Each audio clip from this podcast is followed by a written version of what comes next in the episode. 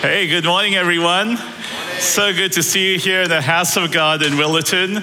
Good morning if you're watching online. And I want to give a shout out to my special friends at City Campus. Thanks for having me there for the last 18 months. You guys are awesome. One of the most welcoming communities I've been a part of. And if you're watching online and you have no church to go to, go to City Campus. now, I have to admit that the last few weeks of uh, listening to sermons on Amos has been really challenging for me. I, I don't know if it's been challenging for you. It's been challenging in the sense that it's caused me to reflect much about what it means to be a disciple of Christ. It's actually forcing me to ask those questions, such as Are we truly disciples of Christ if we don't stand with God on the things that matter the most to Him? The poor, the widows, the orphans, and the refugees. It's been challenging for me because I'm a worship leader in this church, and as we heard last Sunday, God has some really strong things to say about the singing of our songs and the music that we play if we also don't let justice roll like a river. And it's even more challenging for me as a lawyer because I'm in a profession that's supposed to be administering justice. And I feel like God is challenging me about whether I'm truly seeking justice through my work or whether I'm just doing my work to pay the mortgage. And I think I can only say that at this point in my journey through Amos, my sense is that God is calling me and God is calling us as a church to play our part in bringing justice to our world. And in this passage we're going to look at today, we're going to see two movements. The first movement has to do with intercessory prayer, intercessory prayer. And the second movement, the main picture, is that of a plumb line, which signifies God's, uh, God's standards for righteousness and justice in the world. And I want to suggest today that in seeking to do justice in our world, we have to start with prayer. We have to start with prayer. And so the thought that I'm going to share uh, with you today from the book of Amos is Prayer that transforms, prayer that transforms. So that's the title of this message. Another title, title could be Petitions and the Plumb Line, or another title could be The Confessions of a Middle Aged Evangelical Asian Man Who Just Wants to Live a Comfortable Life. You'll see why I say that towards the end. So let's uh, go to the text in Amos chapter 7, verse 1 to 9. So if you got it, it's Amos chapter 7, verse 1 to 9. This is what the sovereign Lord showed me. He was preparing swarms of locusts after the king's share had been harvested, and just as the late crops were coming up. When they stripped the land clean, I cried out, Sovereign Lord, forgive!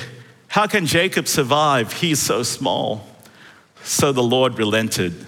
This will not happen, the Lord said. This is what the sovereign Lord showed me. The sovereign Lord was calling for judgment by fire. It dried up the great deep and devoured the land. Then I cried out, Sovereign Lord, I beg you, stop. How can Jacob survive? He is so small. So the Lord relented. This will not happen either, the sovereign Lord said. This is what he showed me. The Lord was standing by a wall that had been built true to plumb with a plumb line in his hand. And the Lord asked me, What do you see, Amos? A plumb line, I replied. Then the Lord said, Look, I'm setting a plumb line among my people Israel. I will spare them no longer. The high places of Isaac will be destroyed, and the sanctuaries of Israel will be ruined. And with my sword I will rise up against the house of Jeroboam. So that's the passage. And from this passage, I want to share with you three things as we look at how we can stand with God in doing justice. The first thing is prayer that transforms our world. The second thing is prayer that transforms our hearts. And third, the source of transformation. So, prayer that transforms our world, prayer that transforms our hearts, and then the source of that transformation. Firstly, prayer that transforms our world. Up to this point, Amos has shown Israel how far they've gone from God in their political, social, and religious life. And so God began to show Amos what could happen to Israel if they kept persisting in their ways. And the first image is that of a locust swarm. Now, when we think about locusts, um, we don't really have a paradigm to think about them because we don't really get swarms of locusts in this part of the world. The closest we can equate it to is probably a grasshopper. And I occasionally get visited by grasshoppers in my garden. And one or two here or there, they're pretty gross, but they don't really threaten my life or my garden. A locust swarm can actually cover 1,200 square kilometers and pack between 40 and 80 million locusts in a square kilometer. So if you think about the magnitude of that, a swarm of locusts can actually consume 190,000 tons of plants every day. And to put that into context, National Geographic says a swarm the size of Paris can eat the same amount of food in one day as half the population of France. So that's a lot of croissants. and within a short period of time, what this really means is that the whole food source of Israel would be decimated. Now, we can't really imagine that either. And probably the closest we could get to was the COVID 19 lockdowns when you couldn't get out and buy food. And if you did, all the shelves were cleaned out of pasta and rice. And so you sort of sit there and think, oh, what would it be like to be without food for a week or two? But here, the picture is being without food for an entire year until the harvest cycle began again. So it is something which is completely unfathomable, unfathomable to us. You'll see that the locusts would come up after the king's share had been harvested and just as the second crop was coming up. And what that meant was in, in ancient Israel, the king always took the first harvest. So there was two harvests in a year, and the king took the first one as tax. The second harvest was the one that people got to keep. And I think what God is saying here is that the injustices that were being committed in Israel were not just by the officials, the government, and the institutions, as much as they were responsible for administering justice, but also by every individual in the nation they were consumed with a self serving attitude, an insatiable desire to get more wealth, a disregard for the poor. And this had permeated the lives of every individual in Israel. Ah, oh, the mic's popping, isn't it? Thanks. All right. So that's the first image. The second image is of judgment by fire, which dries up the great deep and devours the land. And the word here means a volcanic, a volcanic eruption. Uh, that where fire would flow over the land, it devours the rock underneath the topsoil and destroys all the built structures. And Israel was actually surrounded by volcanic areas, so that this was actually a geographic possibility. Sodom and Gomorrah were destroyed in this way. And when this happens, you have no choice but to evacuate. God was saying that the landscape was about to change forever, uh, cities would be destroyed and the land was going to convulse and spit Israel out. So, in light of those two pictures, what was Amos's reaction? He knew that Israel deserved God's judgment. The only thing that Amos could do was to plead with God in intercession. And he said, Sovereign Lord, forgive, have mercy, because Jacob is too small. He won't survive. And in both these instances, it says the Lord repented or changed his mind. Now, here's the point a person who's prepared to denounce his nation must be a person who's also prepared to weep and plead for mercy for his nation. When we hear of moral decay, wars and killing of innocent lives, human rights violations, worker exploitation, human trafficking, Aboriginal disadvantage, the widening gap between the rich and the poor, the rising cost of, living. Or maybe on a micro level, you see um, someone at school who's being bullied, or a friend or an acquaintance you have who's struggling to pay their rent. The question is have we paused to pray? Have we paused to pray? And maybe the reason we feel strongly about certain things that we hear about is because it's not that God is wanting us to complain about it, but maybe because He wants us to pray about it. The revivalist Leonard Ravenhill said this poverty stricken as the church is today in many things, she is most stricken here in the place of prayer.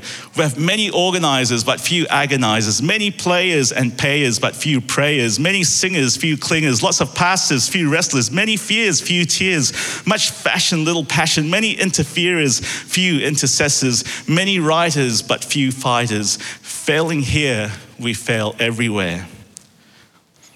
Unfortunately, and I'm talking about myself, prayer is not a default setting for us.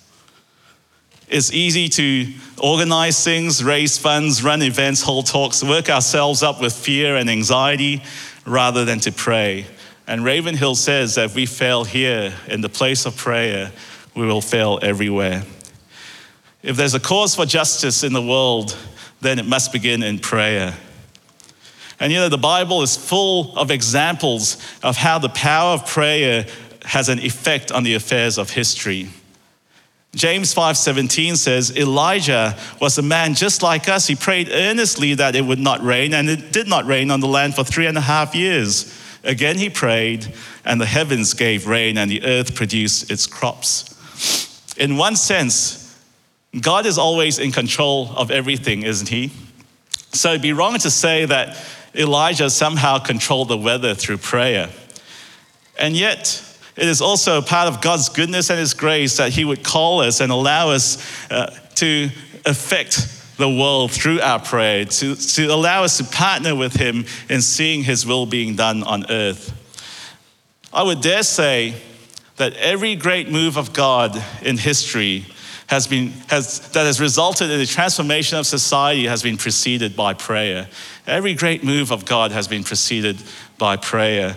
In the Welsh revival of 1904, um, the leader of that revival, Evan Roberts, began a life of prayer when he was only 13 years old. And he would wake up at 1 a.m. and pray for four hours every day for God to fill him and to fill his nation. He prayed fervently for Wales for 15 years before revival came that impacted the Welsh society profoundly. One reporter said that communities were turned upside down and radically changed from depravity to glorious goodness. 150,000 people were gloriously converted in six months, particularly amongst the poor and the outcast. William Seymour, the leader of the Azusa Street revival in 1906, was known for preaching uh, in, from a pulpit that was made up of two box crates. And for periods of time, extended periods of time, he, instead of preaching, he would have his head inside the top crate, just praying for God to move. And the result was a revival in which it was said that the color line, that racial divide between white and black, was washed away in the blood of Jesus. Rich and poor, masters and slaves came together in the brotherhood of Christian community. The Salvation Army was a work of God that was birthed through fervent prayer. When the church had become more formalized through Victorian society and the poor were being kept out of the church, William Booth began to minister to the poor and the destitute. And by the time of his death, he had established the work of the Salvation Army in 58 countries. And today, his legacy of ministering to the poor and needy still lives on. I remember going on a short term mission trip in 1997 for the first time. And um, I've never been on a short term mission trip before, so I really needed a gentle introduction. And so that meant not going to places like Africa uh, or even East Timor because uh, a good toilet and running water were prerequisites. So I went to Singapore.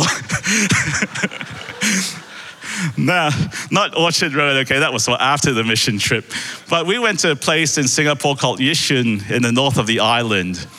And um, Yishun is actually reported to be one of the second poorest socio-economic areas in Singapore. And on that mission trip was where I met a skinny young preacher by the name of Benny Ho. and I think some of you in this room were in that mission trip as well, or you were partnering with Pastor Benny in the church. And what had happened then was Pastor Benny had uh, been planted out of Hinghwa Methodist Church which probably was in a more affluent area of Singapore, to pioneer the English congregation of Yishun Methodist Mission. And one of the things he started to do was to um, do a work in the community of serving them with no strings attached. So it was a pioneering work of servant evangelism to meet the needs of the community where they were at. And I believe that that work was actually birthed through deep prayer. And so, as a team, when we went, we were constantly prayer walking the community. And I remember one time when we were about to go out as a team to distribute fruit to the housing estates around the area, Pastor Benny's worship leader tapped me on the shoulder and said, Oh, Lester, you, you don't go, stay back with me, and we're going to plan for a prayer meeting. And I have to say, I was a bit disappointed because I was really going on this trip because it was uni break and my friends were going, and I just wanted to hang out with them. So, so I kind of moped a bit and I went, okay. And we went there and we started praying and worshiping together. And we started planning for the worship for when the, the team came back. And I will never forget that prayer meeting. Um, Pastor Carming was there, he'll remember that too. As we worshiped and prayed for the community, the presence of God showed up in such a powerful way, and prophetic words began to be released about the heart of God for the community.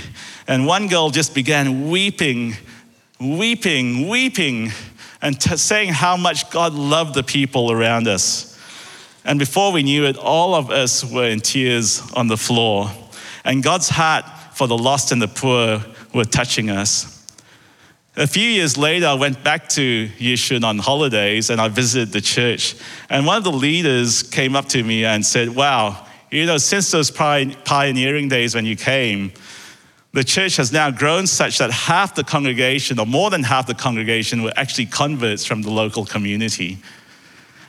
You see, that's a work that is birthed in prayer. And it is clear that the intercession of God's people matter. We are called to partner with God in transforming our world, and it begins with prayer. Secondly, prayer that transforms our hearts. My second point is related to the first. Because as we're called to intercessory prayer, not only will we see that our prayers will change history, but that ultimately through our prayer, God will change us. See, we're not only called to pray, Your kingdom come, we're also called to pray, Your will be done, not my will be done. And I want you to notice how in this passage, Amos addresses God. He says in verse 1, This is what the sovereign Lord showed me. And when God warns of coming judgment, Amos says, Sovereign Lord, have mercy. And six times in six verses throughout the first, verses, first part of this uh, passage, God is addressed as the sovereign Lord. How does this inform our understanding of prayer? Well, firstly, we must recognize that, this, that the, the sovereignty of God is in the affairs of the world. He is a mighty God who rules and controls everything, and if He's sovereign, it means He does what He wants. And yet, He invites us into partnering with Him so that our prayer might change history.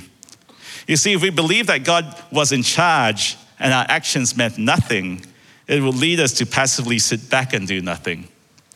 But if we believe that our actions alone can change God's plan, I think we'll be a bit paralyzed by fear at the magnitude of what our prayers can actually achieve. But if we hold God's sovereignty and our action intention, this gives us the incentive for diligent effort and yet trusting that God's good plans will prevail. And ultimately, our response to God's sovereignty must be to then bow our will and our hearts to His control and His desires, so that through prayer, our hearts will ultimately resonate with His heart. E. Stanley Jones says this about prayer prayer is not overcoming God's reluctance, it is cooperating with His highest willingness. It's not overcoming His reluctance, it's cooperating with His highest willingness. We cooperate with Him most when we're surrendered to His sovereignty. Timothy, Timothy Keller says, through, though prayer is a kind of artillery that changes the circumstances of the world, it is as much or even more about changing our own understanding and attitude towards those circumstances. You see, the problem of justice doesn't start with government policy corruption, a broken system. It actually starts with us. And my heart towards the poor in Yishun began to, to change when I, when I encountered God's heart through prayer. And you think about the things that Amos was denouncing in Israel, the lack of concern for the poor, the widow, the orphan, the refugee, I wonder how many of us would readily identify with these groups.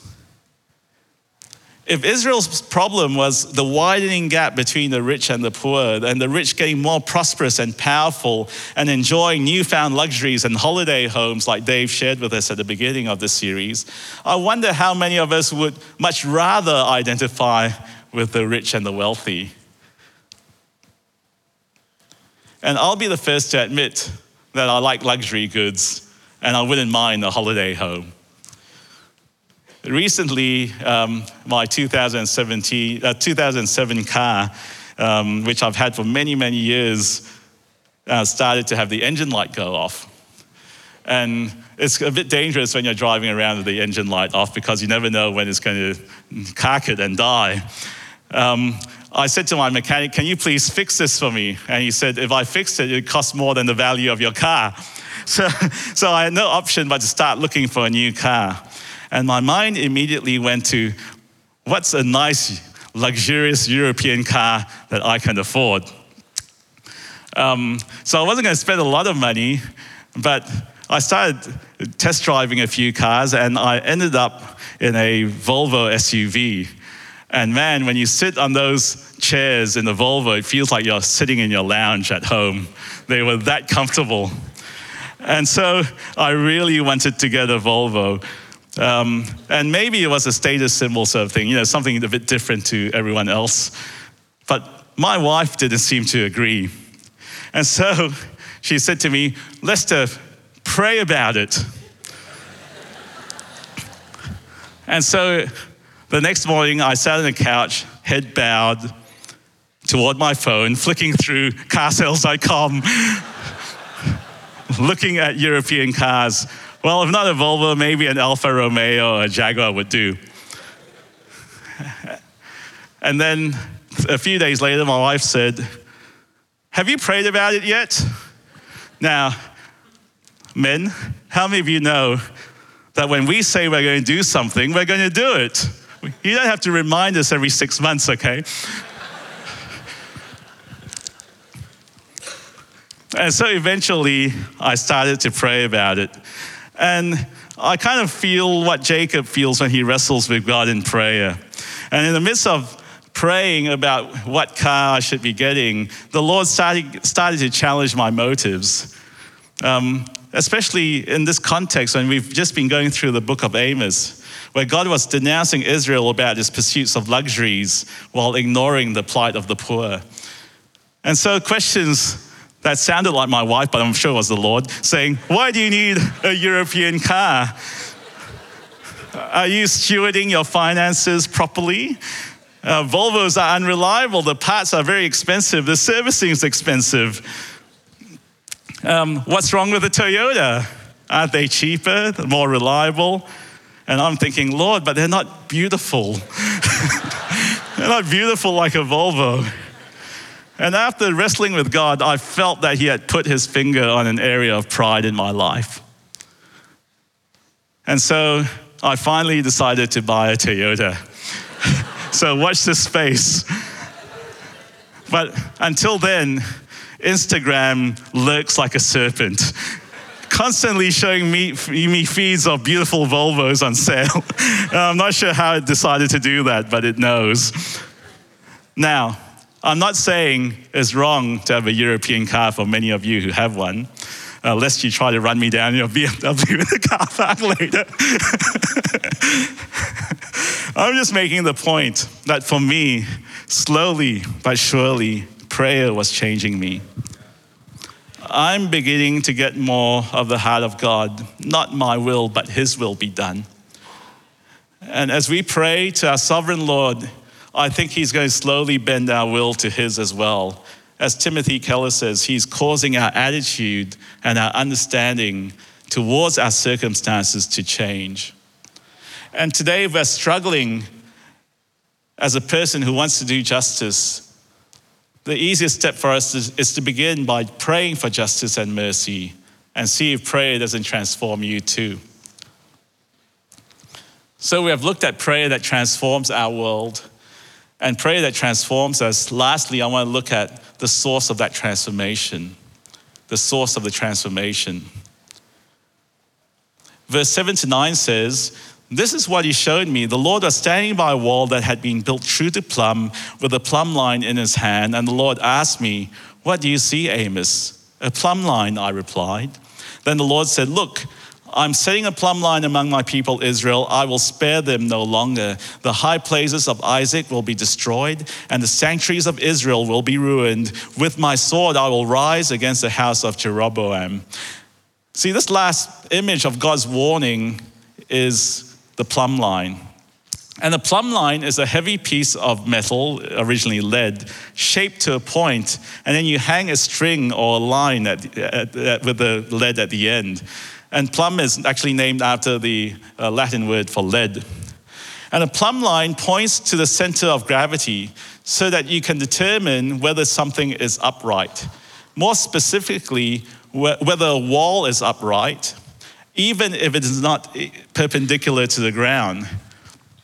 Because you might build a wall perpendicular to the ground, but if the ground is sloping, then the wall is also on a slope. The, the, the ground might be a standard, but it is not the ultimate standard. So, what is the ultimate standard? The plumb line is God's laws, particularly as it comes to doing justice in this context. And Romans 3:20 in the Phillips translation says this, no man can justify himself before God by a perfect performance of the law's demand. Indeed, it is the straight edge of the law that shows us how crooked we are. God was saying to Israel, You were built, you were a wall built through the plumb. But now, when I set the plumb line, the wall is no longer straight, it has become crooked. And in verse 9, in verse 9, God's saying he would destroy the high places of Israel. And these were the places that were set up for the worship of idols. And all the things that came with that, it meant that it was the epitome of man's most perverted pursuits and desires and sensuous enjoyments. And God was really saying, I was going to destroy the nation's leisure and social life. He says he would destroy the sanctuaries of Israel, that is the center of their religious life, because Israel was just going through the religious motions, singing songs, playing music, and those weren't accompanied by their breaking of the chains of the, of the oppressed. He would rise up against the royal family, that is the nation's governmental life, because they'd become corrupted. They exploited the poor in the pursuit of wealth and power.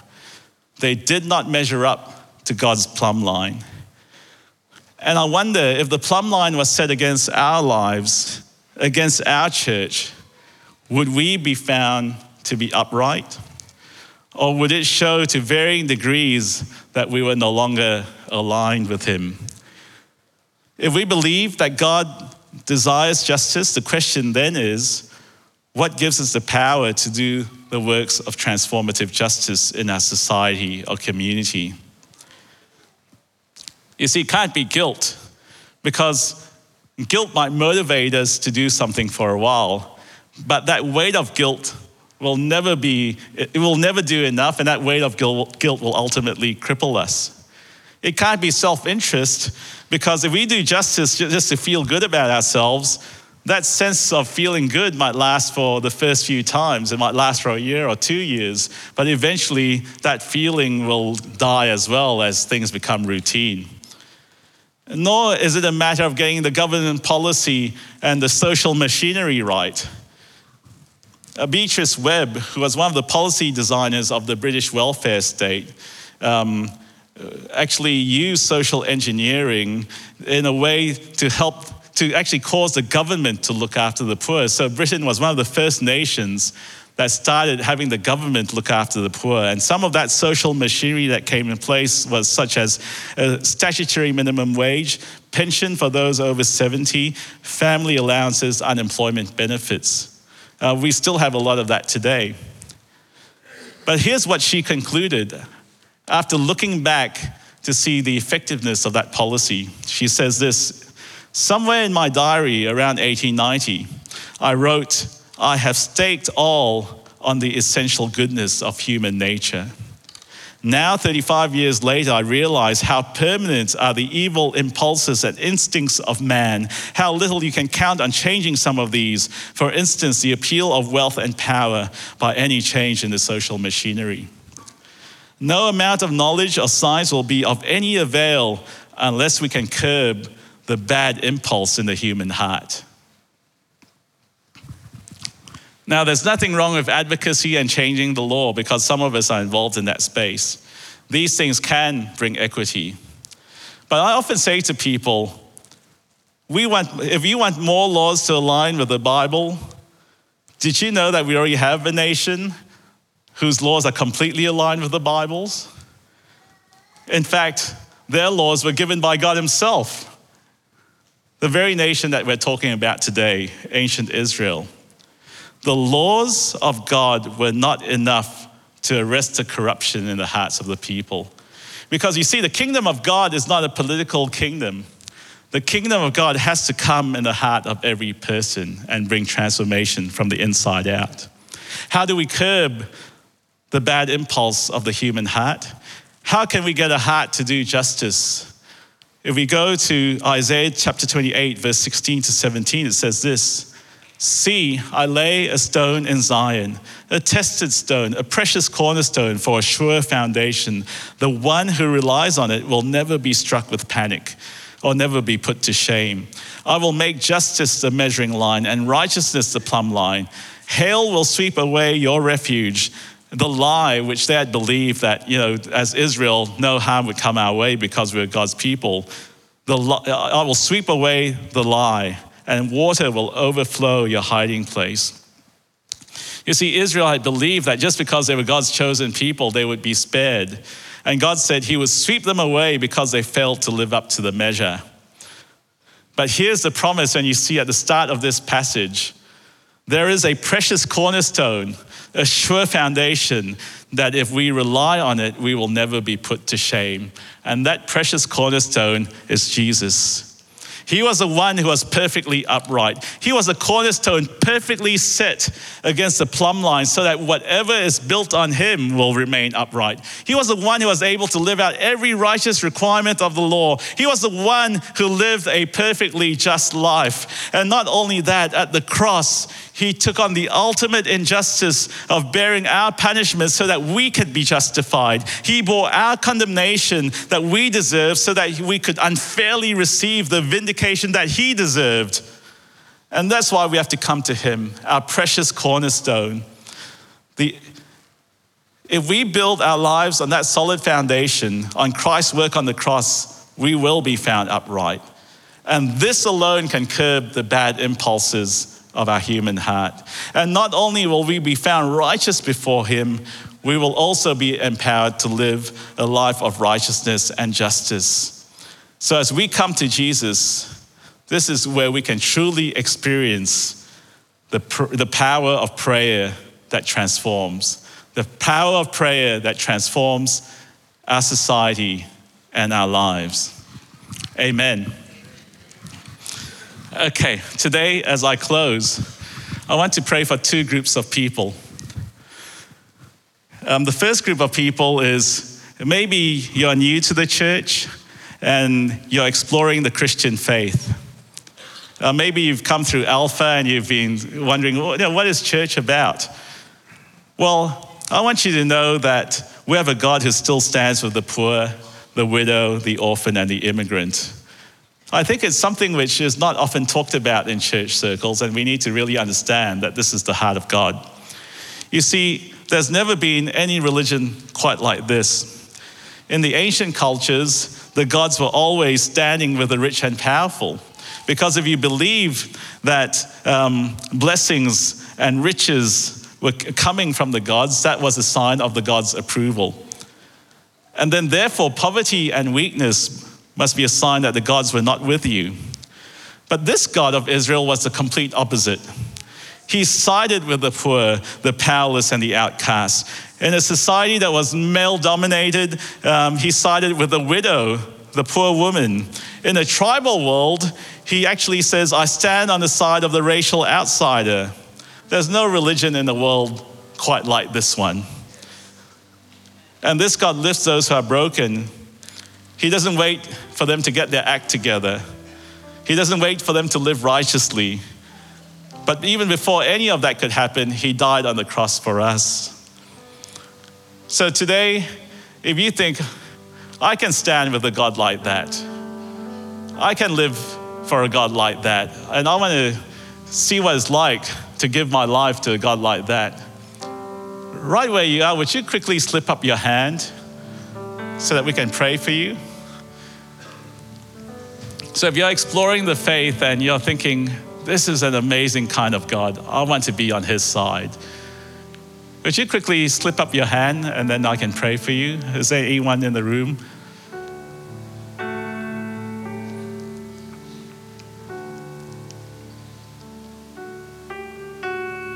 Okay, no, that's okay. Now, for the rest of the church, this is really my prophetic burden for today. As I've been listening to um, these messages on the book of Acts and even preparing for today, I've been doing quite a lot of soul searching.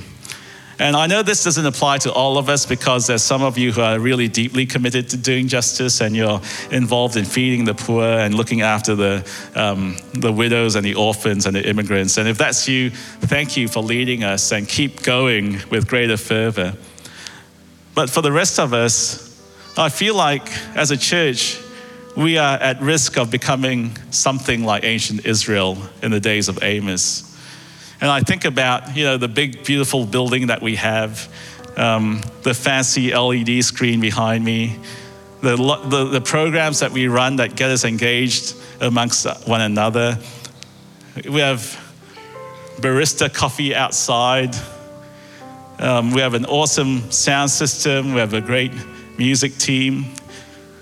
And then some Sundays we come to a gathering like this and we're more concerned about getting a good parking spot in the shade, or whether we get to sit, sit in our favorite seat, or whether the ushers will let me sneak in my coffee into the auditorium.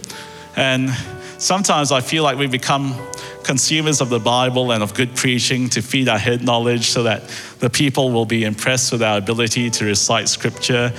Um, I'm, I'm talking about myself here too. And I think about people, what people say about our church is like, oh, that big church on South Street. Or, oh, I hear that preaching is great. Wow, you guys get to listen to Pastor Benny every week. Or, the music team is awesome. I like that one. But do they say that FCC is known for helping the poor, the widow, the orphans, and the refugees? Because if, if that is what God is known for, shouldn't his church be also known for the same thing? And maybe we haven't oppressed the poor or exploited the vulnerable, but we've ignored their plight. We've turned a deaf ear to their cries. And maybe the problem is that we're aspiring for greater comfort, more luxuries, a holiday home, rather than having to bend low to serve the needy in our community.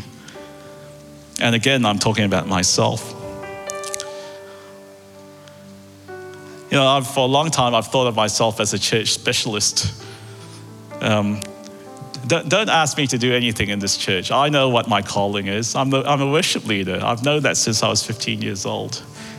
And so I can stand on this platform, lead worship week in, week out, saying my role in this church is to facilitate an atmosphere where you can be transformed. And then you can go out and do the work of ministry. You can go out and feed the poor and do the works of justice. And so I think God is challenging me about that too.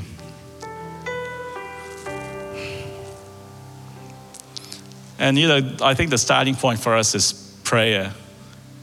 As I've been sharing today, the starting point is prayer. Because I'm not asking you to respond by going out and starting a program straight away or setting up a charity. Because those things will never last if it's not birthed out of a place of prayer. So today, can I just invite you to stand?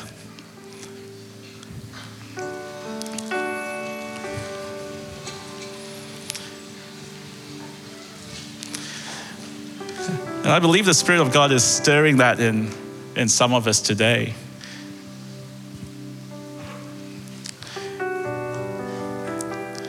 If you feel that God is really speaking to you about doing the works of justice,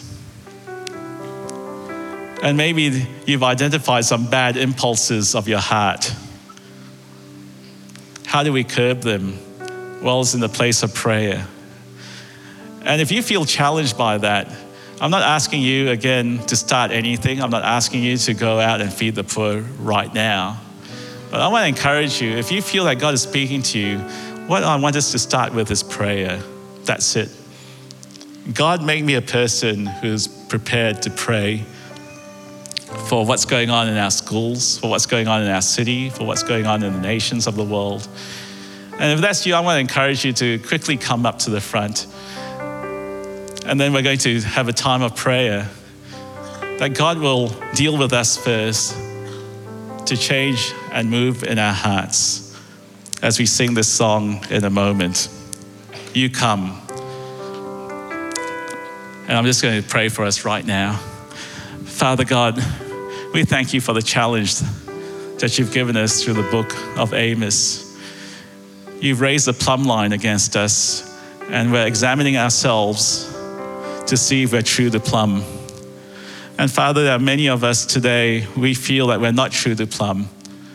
We have sought the luxuries of life at the expense of the poor.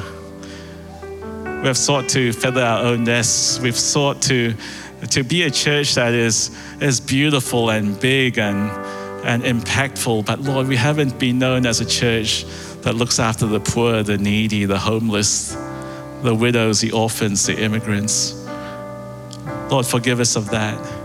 This morning, would you convict our hearts again to do what it, to, be a people who will do the works of justice because you stand with the poor, the widow, the orphans, and the immigrants. So we want to stand with the poor, the widow, the orphans, and the immigrants. This is our cry. In Jesus' name we pray. Amen.